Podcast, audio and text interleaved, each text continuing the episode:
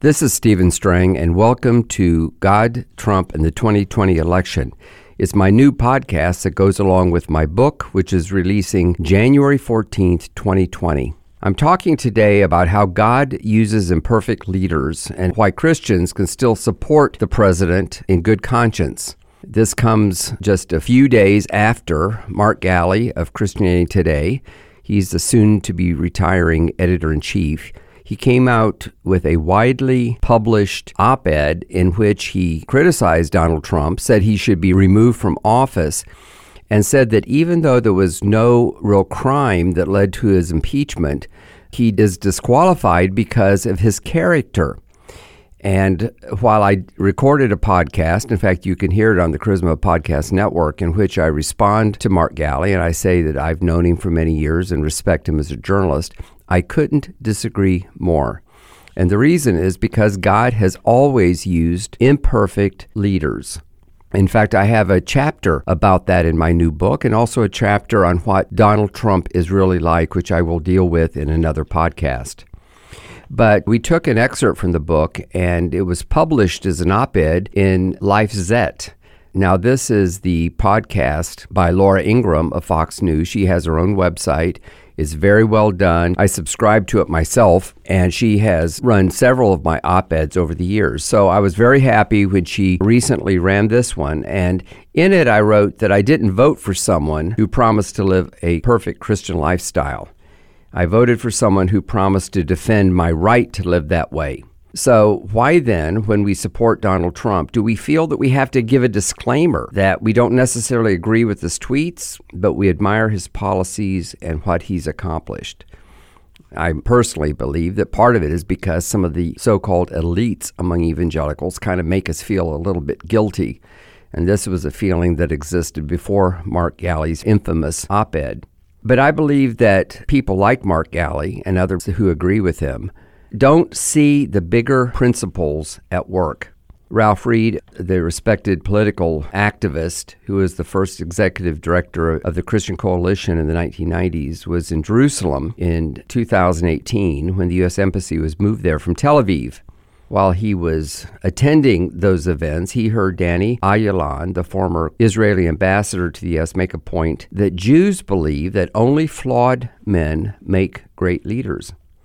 The rabbis teach, in fact, that you should never put someone in leadership who doesn't have a flaw in life.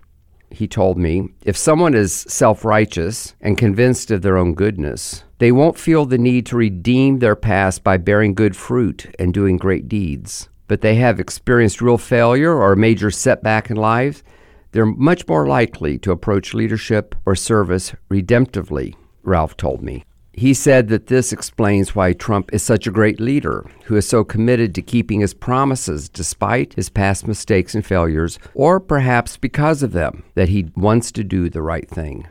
Whatever one thinks of him, it is undeniable that when it comes to defending life, defending the rights of Christians, and defending Israel, he is seeking to act in a way that is good and right and advances good.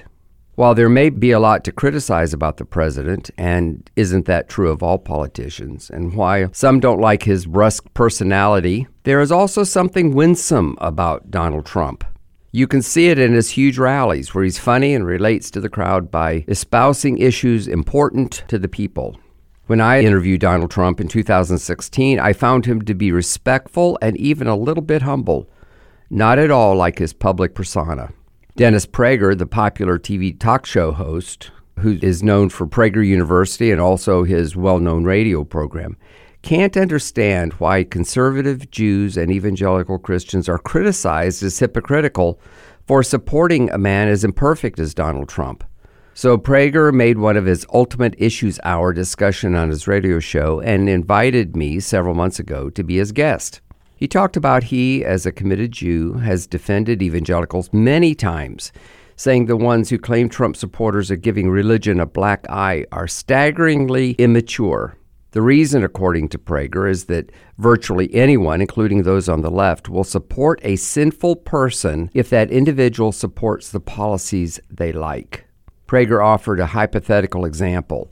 If a Democrat who is known to be dishonest supports abortion rights, the left would vote for that person if the opponent was a pro life person, even if that person was highly immoral.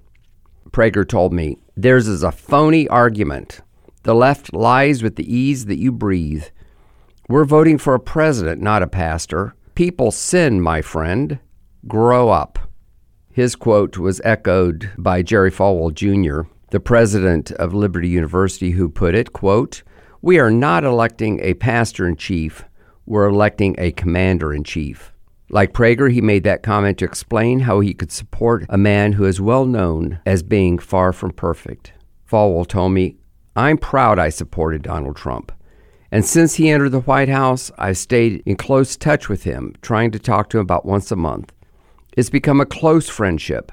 I'm so pleased with how he's kept his promises. He's appointed justices to the lower courts and the Supreme Court, and who I believe will uphold the Constitution. On matters related to religious liberty, he added, the president has been a godsend, and his deregulation strategies have brought about prosperity for businesses and the American worker.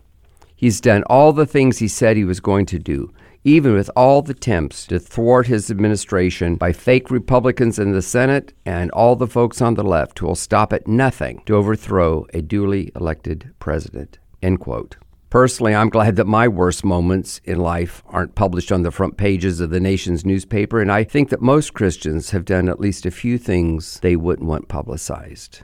Part of the reason we know so much about Donald Trump is because he's a celebrity and he was always in the spotlight. And when he was, he was the darling of the press.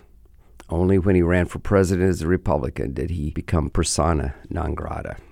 I am concerned when evangelicals just focus so much on Donald Trump's so called character flaws because he has many character traits that are admirable, such as he keeps his promises, which very, very few politicians actually do. I think there's a lot of hypocrisy when evangelicals want to be respected by the secular people or by the left, and they talk about the evangelical brand as if it's cool to be an evangelical.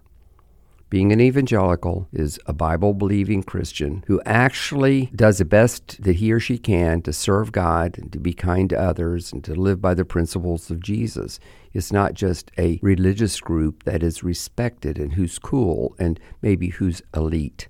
And I hope this hubbub over Mark Galli's op ed soon dies down because I believe it's very unhelpful. And of course, the press loves it. Anytime they get an evangelical to blast Trump or blast, you know, things that we believe, like coming out for abortion or gay marriage or, you know, something like that, they love to publicize it. So I just wanted to share my thoughts. I appreciated LifeZette running this op ed. I'll be running it as my newsletter this week. And I'll thank you for listening to my podcast today and invite you to tune in again when I will deal with issues that we're facing in this country, especially as we have this very important election. I believe that Trump must win because there's so much at stake for Christians if he loses. Thank you for listening today to my new podcast. Tell others about it. Help me get the word out is called God, Trump, and the 2020 election.